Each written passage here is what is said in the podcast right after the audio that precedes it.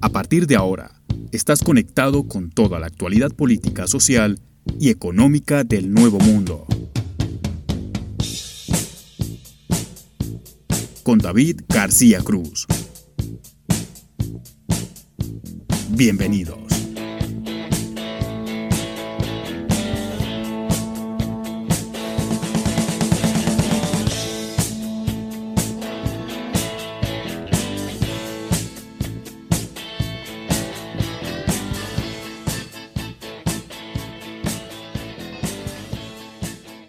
Hola, ¿qué tal? Bienvenidos a este nuevo eh, episodio de Voces en Off. Bienvenidos a este ciclo de entrevistas. Hoy vamos a tener la posibilidad de hablar con Alberto Rocha Rieta. Él es analista político mexicano y nos parece la persona idónea para hablar de lo que está ocurriendo en Estados Unidos. Va a ser muy interesante la charla que vamos a tener con él para que se quede en un mano a mano imperdible de los mejores que hemos tenido en el último tiempo. Así que el programa está servido para que ustedes eh, nos escuchen y se queden ahí pegados con nosotros y reflexionemos junto con Alberto de todo lo que está ocurriendo en el país del norte. Además vamos a hablar también de lo que ha venido ocurriendo en la región, ¿no? De los procesos electorales en Chile y Bolivia. Vamos a hablar también un poco de eso. Muy cargada la entrevista va a estar, va a estar muy buena. De verdad, este, esta entrevista salió realmente bien. Antes de ir con Alberto, rápidamente comento. 3 eh, de noviembre, elección en Estados Unidos. Mucha gente votó de manera anticipada. 100 millones de personas lo hicieron por correo teniendo en cuenta el contexto de la pandemia. Otra cosa para destacar, el 67% del padrón electoral votó. O sea, es una participación muy alta, la más alta en la historia del país. Tengamos en cuenta que en Estados Unidos el voto no es obligatorio y por lo general la participación ciudadana oscilaba entre el 50 y 55%. Más o menos eran las cifras que se manejaban siempre. Esta vez mucha más gente se movilizó y hay que preguntarnos por qué se movilizó. Para mí son dos cosas.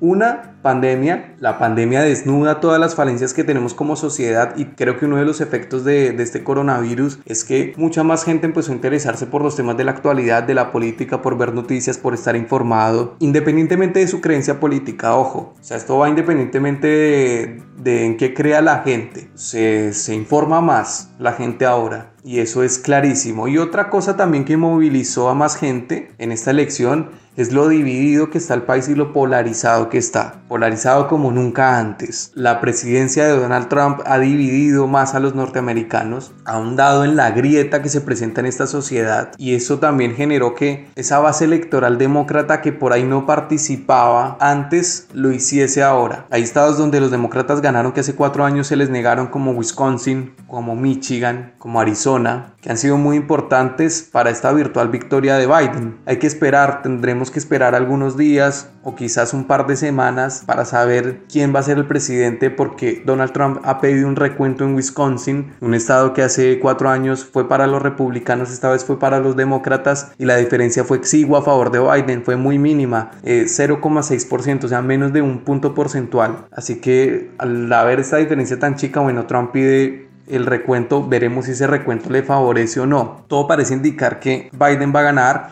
Ya los republicanos empezaron a tomar distancia de Trump, entendiendo que la elección está perdida y que ahora hay que replantearse muchas cosas y que ahora el mapa de poder en los Estados Unidos cambia más allá de que el Congreso va a seguir bastante parejo y bastante dividido, cosa que le va a hacer un poco la tarea más difícil a Biden en caso de que llegue al poder. No podemos asegurar todavía que va a ganar Biden, pero es el virtual ganador. Es casi el presidente de los Estados Unidos, Biden, que por otra parte ya dijo que si en enero ocupa la Casa Blanca, lo primero que va a hacer es incorporar a Estados Unidos al Acuerdo de París, que es el acuerdo donde se combate el cambio climático, una noticia alentadora y saludable para el mundo. Trump es un tipo anacrónico para lo que viene, es una persona que le ha puesto un modelo de sociedad de los años 50 más o menos, y hoy el mundo cambió, todo cambió y vamos a tener que transitar hacia, hacia algo superador, y hacia algo superador es combatir el cambio climático, poder salir de esta emergencia, poder vivir de otra manera, poder respetarnos más entre nosotros mismos y entender que todos somos seres humanos, independientemente de, del país donde vengamos, de cómo hablemos, de cómo eh, nos vestimos, eh, de la orientación sexual que pueda tener cada uno y demás, o del color de piel que, que tenga. En Latinoamérica hay silencio, nadie ha dicho nada ante este panorama de incertidumbre que se maneja en Estados Unidos, pues lo más sensato, políticamente hablando, diplomáticamente hablando, es llamarse al silencio y no, y no quedar pegado con ninguno de los dos. Si favorece o no más a un país que quede Biden o que quede Trump, no sé en cuánto puede cambiar, digamos, puede cambiar en cuanto al respeto, en cuanto a, a la bajada de línea que se puede dar,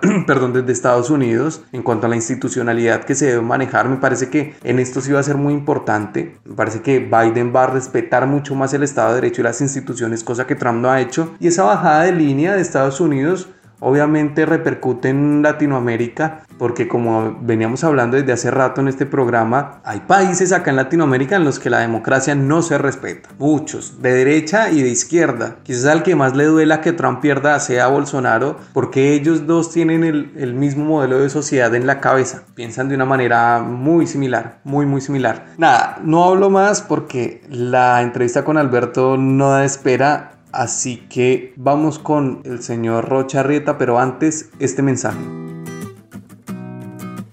Síguenos en redes sociales. Twitter, Voces en Off-Bajo y Facebook, Voces en Off Opinión.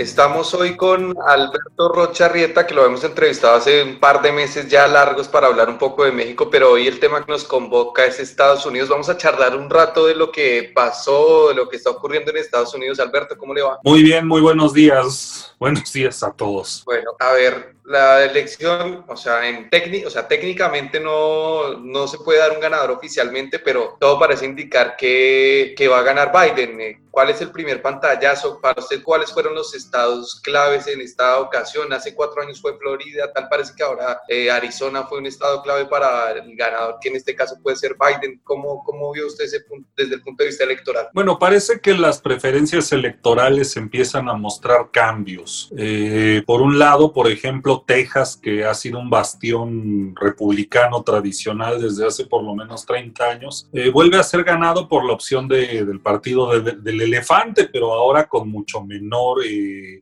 potencia que en otras ocasiones, una elección mucho más cerrada. Eh, Florida se mantiene también, aunque los niveles de aceptación de la opción demócrata son importantes entre un sector vasto de la población de esa entidad. Y bueno, los estados Columbio pues cumplieron con su, eh, con su adjetivo.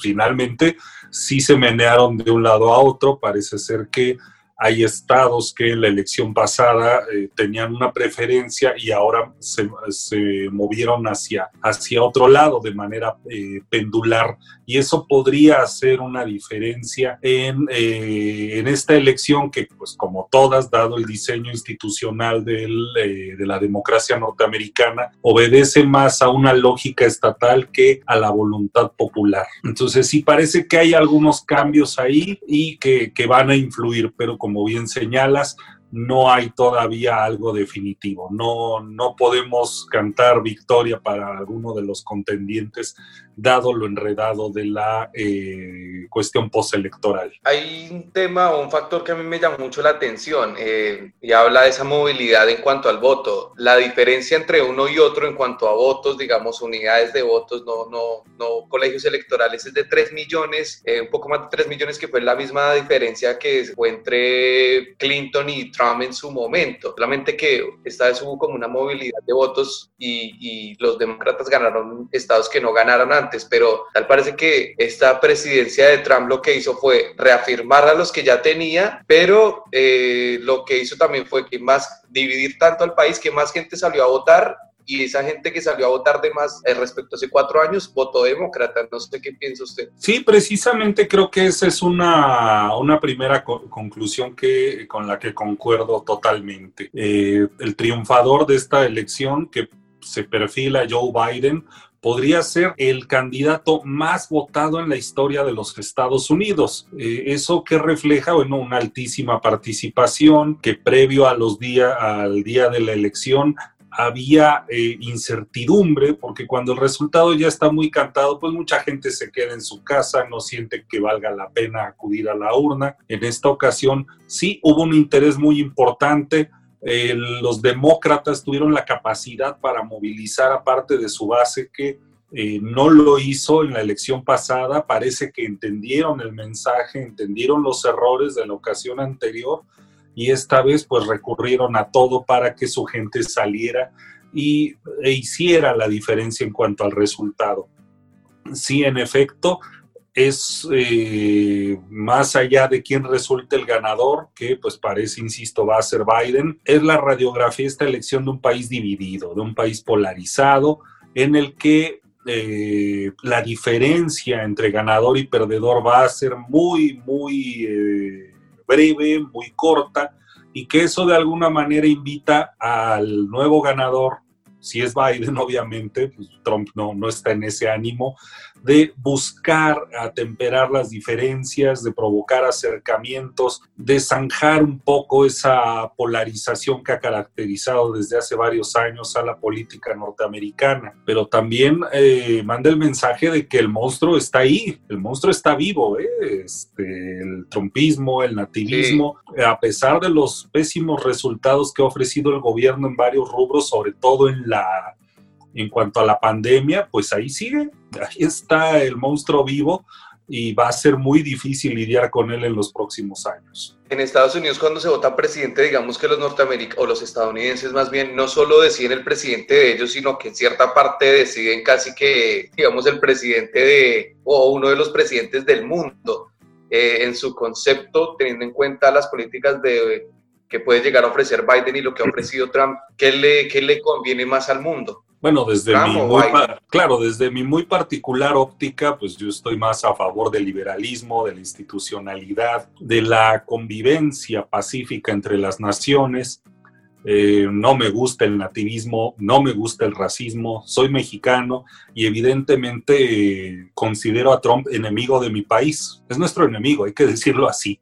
Y a mí no me gusta un enemigo de mi país gobernando a la nación más poderosa del mundo. Pero bueno, desde la óptica, desde donde estoy viendo yo la realidad, considero que ese quizás sea uno de los saldos más importantes de esta elección, porque si bien es cierto, insisto, el nativismo, todo lo que refleja Trump sigue vivo y va a seguir dando mucha lata los próximos años, eh, nos muestra algo muy interesante de la democracia y en especial de la democracia norteamericana, que es la capacidad para corregir.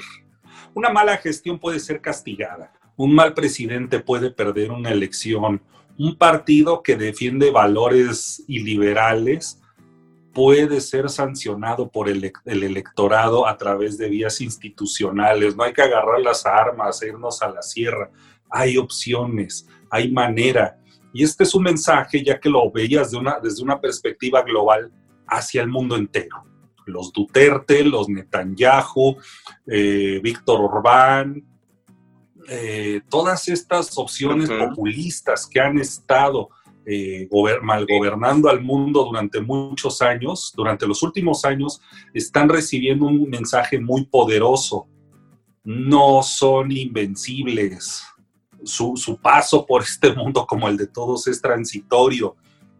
Y en ese sentido, creo que tienen que empezar a, a remojar sus barbas, aun cuando los problemas que dieron origen a sus gobiernos sigan ahí. En el caso mexicano, el único amigo que tiene Trump en México se llama Andrés Manuel López Obrador, que sigue una lógica, una praxis política muy parecida a la de Trump y que ahora se da cuenta de que su mejor aliado, más bien su cómplice, pues está este, a punto de salir del poder. Creo que para el, el caso mexicano es un mensaje muy poderoso, la irracionalidad, el alejamiento de los hechos, de la ciencia, del conocimiento, cobran factura. En ese sentido, me gusta, aunque no me entusiasma, un, probable gobierno de Joe Biden. Claro, eh, Alberto, me abre dos caminos ahí para andar, pero quería primero empezar por este. Usted me decía, claro, eh, eh, Trump es un enemigo de mi país, ¿no? Desde el punto de vista como mexicano. Eh, el tema del voto latino, ¿no? Hubo más latinos que votaron, siempre elección tras elección hay más latinos que votan, pero no sé, tal vez uno lo ve desde afuera, yo no vivo en Estados Unidos, no me gustaría vivir tampoco allí, uno viéndolo desde afuera, uno ve un latino o ve latinos for Trump. Y uno, a mí me da la sensación de que un latino por Trump es un vegano comprando dos kilos de carne, o sea, me parece que es una contradicción, no sé cómo ve ¿Cómo vio el tema del voto latino en esta elección? Bueno, mi conclusión es que el voto, el voto latino no existe, así de plano, ¿no? No hay voto latino. Los latinos, cada quien tiene su propia agenda, tiene su propia forma de ver la vida. Sabemos que el lobbying cubano es muy poderoso. De manera inexplicable, mi país no ha querido construir un lobbying mexicano. Ya quizás sería hora de irse planteando fomentar uno. Pero a ver, eh, la, experiencia de los latinos pues es tan vasta como los Estados Unidos, tan plural, tan diversa, que, resulta imposible encasillar el voto en una sola opción política. Eh, ayer veía en CNN, por ejemplo, a votantes de Florida que eh, salieron de Nicaragua, de Venezuela, de Cuba, inconformes con los gobiernos de sus países. Si Biden y los demócratas no son capaces de establecer una, eh, un relato que los aleje de esos gobiernos, pues yo no le puedo pedir a esa gente que vote por aquellos que cree que son eh, amigos de los que causaron su desgracia personal, ¿no? O sea, sería absurdo, oye, pues este, en esa, insertados en esa lógica, que no es tan lógica de que Biden es socialista y de que es amigo de, que fue amigo de Castro, que es amigo de Maduro, pues yo siendo venezolano, siendo cubano exiliado, digo, pues yo con este no voy ni a la esquina, ¿verdad? Creo que ahí hay una falta por parte de los demócratas en cuanto a, a establecer una diferencia con esa clase de gobiernos autoritarios de América Latina. En el caso mexicano estamos hablando de por lo menos unos 12 millones de ciudadanos estadounidenses de, eh, que comparten mi origen de, este país. Y este, todos sabemos que la diáspora mexicana obedece en muchos, casos a la pobreza, que eh, tiene como destino el campo el sector de los servicios. Y bueno, pues van por todo el país, sus experiencias de vida son muy diferentes, son muy distantes y no es fácil, no, no, no veo cómo se puede encasillar eso del voto latino. Me parece que esto queda ya evidenciado como un mito, así de plano. Es un mito el voto latino. Sí, coincido contigo, suena como a ratones eh, fabricando ratoneras, pero creo que tiene una lógica. Y esa lógica está en la diversidad, en la pluralidad, en las historias de vida y en las causas que dieron origen al éxodo de cada una de estas personas. Alberto, eh, no sé si pues, quiero desviar un poquito del tema porque me interesa saber su opinión hablando de democracia, ¿no? Esto que usted me venía hablando hace un rato, ¿no? De las vías institucionales, del respeto por el Estado de Derecho, que digamos es la vía para hacerlo, ¿no? De pronto la, opción no es agarrar las armas ni ir a la sierra y demás. Un punto o una reflexión, un concepto para lo que ha venido ocurriendo en Chile y en, y en, y en Bolivia, que no sé, es una impresión que tengo yo. Para mí fue un ejemplo claro de, institucionalidad, de democracia, lo que ocurrió allí, uno con un plebiscito y otro con una elección presidencial, donde el rival, donde el oficialismo en cabeza de Añez reconoció el resultado a favor del MAS de Arce.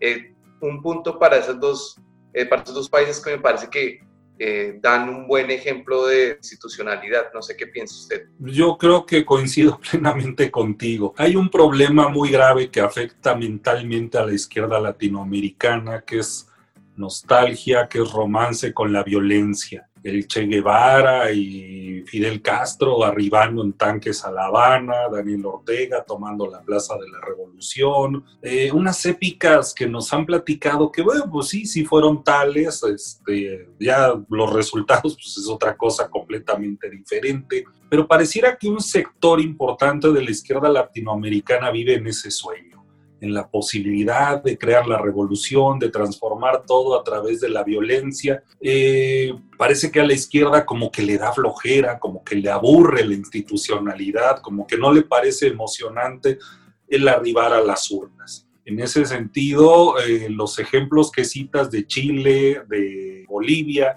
y en el caso preciso de los Estados Unidos nos muestran que dentro de la institucionalidad hay manera de hacerse escuchar y de cambiar las cosas. Quizá no hasta donde podamos agotar nuestra agenda, donde logremos todos nuestros objetivos. Es una opción gradualista, pero menos traumática, más real, que no nos vende, que es capaz de no vendernos cortinas de humo, y que eh, puede generar cambios sin que estos sean traumáticos.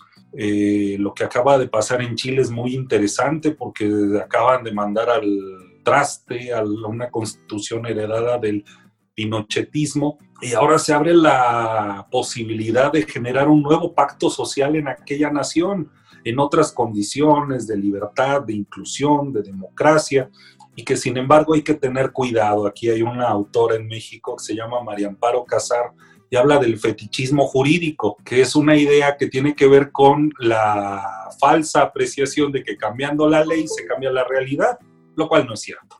Aquí en México somos expertos en cambiar leyes sin transformar el entorno que las genera. Entonces, eh, concluyendo, sí creo que es interesante lo que acaba de pasar en América Latina. A través de la vía institucional podemos avanzar de forma gradual, lenta sí, pero quizás sostenida. Ahí eh, da la sensación también ahora que hablábamos, eh, que hablaba de la izquierda, que lo de Bolivia, la victoria del MAS, eh, refresca un poco la imagen de, de la izquierda en la región, ¿no? Teniendo en cuenta el descalabro de Venezuela y de, y de Nicaragua. Bueno, habría que, habría que irnos ahí más atrás. La verdad hay que reconocer es que el gobierno de Evo Morales fue sumamente eficiente. Eh, generó riqueza, la repartió lo mejor que pudo, el crecimiento económico se dio. Eh, Bolivia, a pesar de ser un país que vive de la exportación de sus materias primas, resistió a la debacle de la caída de los precios de estas, como no lo hicieron, por ejemplo, Brasil, Argentina, eh, el propio México, que ha sufrido embates serios por la caída del precio del petróleo. Ese no fue el caso de Bolivia. Eh, el propio Lula sugirió que el intento de reelección de Evo Morales había sido un grave error. Afortunadamente se dieron las cosas para que el MAS, el partido más grande de aquel país, eh, participara en los comicios de forma legal, de forma equitativa. Y eso vino a reafirmar lo que ya sabíamos todos, que el MAS tiene una presencia importante, que es una opción de poder en Bolivia, pero que el tema del caudillismo pues debería de, dejarse de lado, ¿no? La verdad es que el MAS no renunció al caudillismo de Evo Morales por propia voluntad, sino porque las condiciones así se los exigieron. Uno lo que esperaría para creer en esta nueva vocación democrática del MAS es que el presidente elegido sea el que gobierne, porque yo veo aquí las reacciones de una parte de la izquierda mexicana y lo toman como un triunfo de Evo cuando Evo, pues perdón, Evo no estuvo en las, este, en las boletas, ¿no? Eh, quizás esa es la parte que nos queda por resolver en Bolivia. ¿Va a gobernar el presidente o va a gobernar el caudillo? Ya Ecuador ya nos dio una, una lección sobre ese tipo de cuestiones que creo que resulta muy alentadora. Eso nos conduce a dónde? A reafirmar la, la institucionalidad. Sí, eh, bueno, lo único que se puede decir de Bolivia por ahora es que Evo dijo que se iba a retirar y se iba a ir a, cuidar vacas, eh, literal. Dice. sí, dijo, sí, dijo que se retiraba. Igual hay, hay un tema, ya para cerrar Bolivia rápidamente, hay un tema, eh, Choquehuanca, que es el vicepresidente de Arce, eh, se suponía que él tenía que ir en 2019, pero Evo quiso ir en 2019, ya hubo un, ya hubo un roce ahí, me parece que entre Arce y el vice de hoy eh, alejaron a Evo de, de más. Pero bueno, lo quiero regresar a Estados Unidos y México porque ¿en qué influye o una eventual victoria de Trump? Uno siempre mira, ¿no? Hay, hay, un silencio de toda la región ante la indefinición de Estados Unidos, pero uno siempre mira, bueno, ¿en qué influye eh, si gana uno o gana el otro? Bueno, ¿cómo quedaría o en qué influiría en México si gana Biden? Porque da la sensación que con Biden por ahí ya no van a haber eh, ese tipo de extorsiones por decirlo de alguna manera, que se presentaban con Trump respecto al tema migrante y, de, y demás, ¿no? tema entre migrantes y aranceles, como que había una combinación ahí. ¿Cómo, ¿Cómo ve la situación de su país en caso de que Biden reafirme la victoria? Bueno, lo que hay que señalar es que la victoria o derrota de uno u otro no cambia de la raíz del asunto, que es la disparidad de la relación bilateral entre México y los Estados Unidos. Si hacemos un recuento de los recursos materiales, bélicos, humanos, eh, económicos de que dispone mi país y del que dispone nuestro vecino, pues son diametralmente, eh, diametralmente opuestos. ¿no? Yo creo que a lo largo de la historia de la humanidad, fíjese de lo que estoy hablando, de la humanidad, pocas relaciones entre vecinos han sido tan dispares como la que existe entre México y los Estados Unidos. Simplemente veamos el tamaño del Producto Interno Bruto, por un lado, y por el otro, la, este, el arsenal nuclear que posee la Unión Americana. Ya a partir de ahí, pues lo que puede hacer mi país es poco y a la vez mucho, porque insisto, la disparidad de la relación es enorme y no va a cambiar porque gane o pierda Trump o porque llegue Biden. A partir de ahí entonces, ¿qué es lo que sí puede cambiar? Yo creo que en principio es el trato. Eh, Trump es un palurdo, Trump es un tipo este, engreído, es un riquillo, un ególatra, que eh, para él triunfar significa aplastar al adversario aunque este no sea tal. ¿Por qué digo que el adversario no es tal? Porque México es el principal socio, la principal relación bilateral que tienen los Estados Unidos en el mundo. No es el Reino Unido, no es Canadá, no es Israel, es México. Y eso se puede comprobar a partir de datos muy, muy precisos, que es el intercambio económico, los cruces comerciales, las inversiones eh, norteamericanas en mi país. Y eh, otro dato que podría parecer anecdótico, pero no lo es, el país donde viven más estadounidenses fuera de su patria es México. En México vive más de un millón de, ciudadanos norteamericanos y por cierto, por cierto viven muy bien, muy a gusto y son muy bien aceptados. Entonces, eh, a partir de que se reconozca la, importancia de nuestra relación bilateral, pues las cosas pueden adquirir un matiz, que yo creo que eso sí puede pasar, que pasa por el respeto no puede tratar a un aliado eh, Estados Unidos como lo ha venido haciendo Trump con México. No se le puede tratar como criminales a los habitantes de un país cuyo único pecado en esta vida fue vivir al lado de la potencia más grande del mundo. Yo creo que eso sí puede cambiar.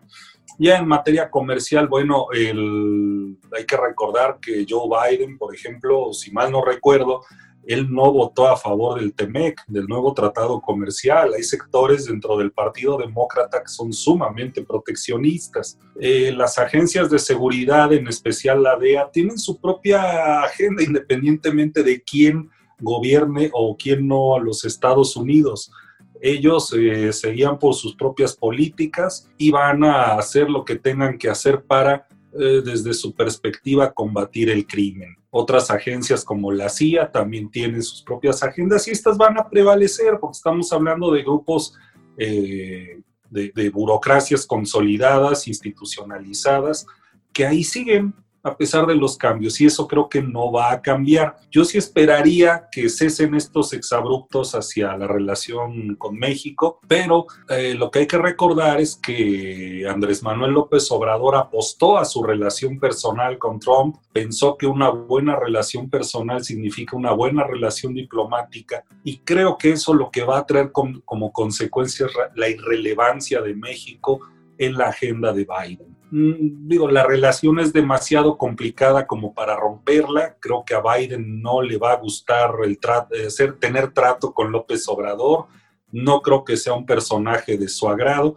pero tampoco puede tirar la mesa y tirar las fichas del tablero, ¿no? O sea, la relación va a seguir. Me aventura a imaginar que esta va a ser fría, que va a ser distante y que los tratos van a ser sumamente superficiales, al menos a ese nivel ya, ya popular. Eso, eso creo que va a cambiar. Alberto, eh, ya para, para terminar, eh, lo voy a poner a hacer un poquito de futurología para que vaya sacando la bola de cristal si la tiene, porque es muy difícil saberlo, pero siempre es bueno un pantallazo, una opinión o algo así, porque gana Biden, ¿no? ¿Cómo quedamos? O sea, ¿cómo quedan ellos con China? ¿Cuál va a ser la política de Biden? ¿Tendrá hostilidad con China igual, no, no sé si igual que Trump, pero en cierta medida o o las cosas van a volver al punto en las que la dejó, digamos, como las dejó Obama? ¿Qué cree usted que podría llegar a pasar? ¿no? Haciendo un poco de futurología. Eh, bueno, lo que hay que empezar por admitir es que el miedo hacia China entre los norteamericanos parece que no es inventado, es algo real. Los norteamericanos sienten un enorme temor de ser desplazados de su lugar preponderante a nivel mundial por otra potencia, que en este caso no se antoja a otra que pueda ser este, China. Entonces ese temor a nivel popular, a nivel popular también creo que va a prevalecer y de ahí pues pueden eh, desprenderse diversas eh, eh, políticas públicas. No me aventuraría a decir cuáles, pero sí creo que en el trato una vez más Biden va, va a promover el acuerdo, va a ser mucho más receptivo a las demandas de los gobernantes chinos, lo cual no significa doblegamiento. Creo que va a ser menos estridente y de alguna manera al menos, vamos a decir, el trato, vamos a decir, va a ser más cordial, va a ser más terso.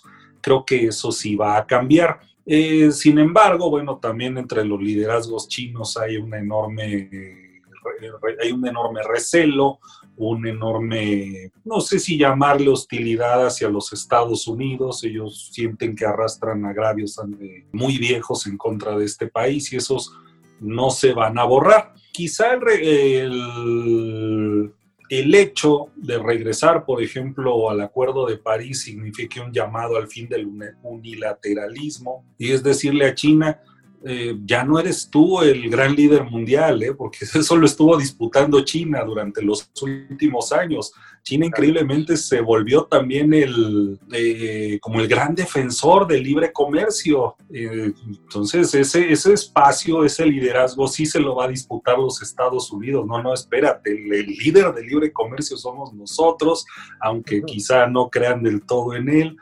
Eh, van a seguir, eh, lo que quiero decir es que van a seguir las disputas, van a seguir este, los recelos, pero al menos la estridencia parece que se va a acabar. Hablando de, y esta sí ya es la última, hablando de, de, institucionalidad que lo hemos, venido nombrando durante toda la charla, Trump, eh, este tema de que no quiere reconocer los resultados, que va a pedir un reconteo en Wisconsin, eh, va a pasar, o sea, no sé, o sea, puede pasar más allá de eso o es solo una pataleta que no quiere perder el poder.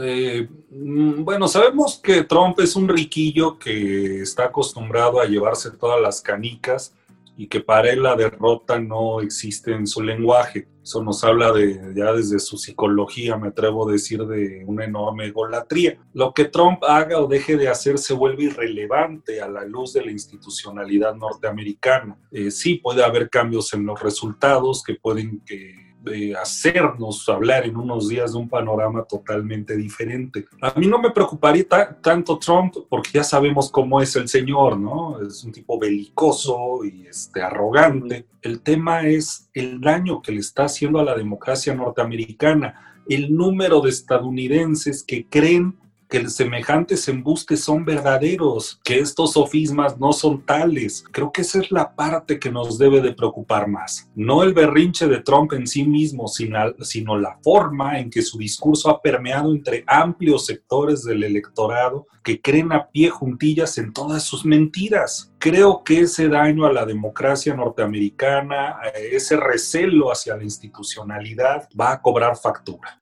y va a generar un, un demérito en la calidad de la democracia estadounidense. Y ese es un tema con el que va a tener que lidiar Biden si es que finalmente logra acceder al poder y que no va a ser nada fácil de lidiar con eso, sobre todo cuando vemos que el Congreso pues está partido a la mitad.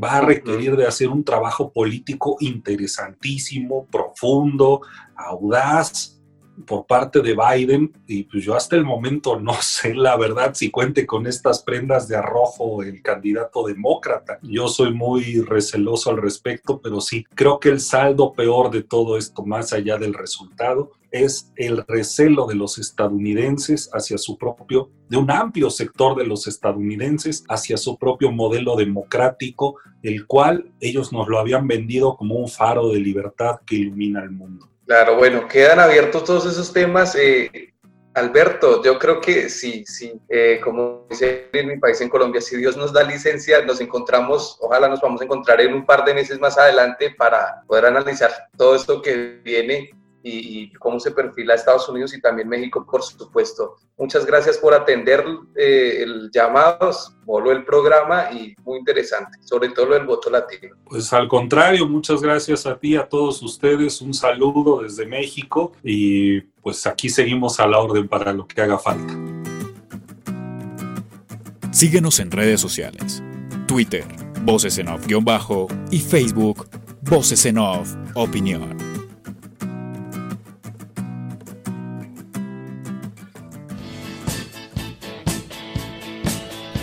Esto fue Voces en Off. Dirección y conducción, David García Cruz. Edición y producción, Andrés Medina. Hasta la próxima.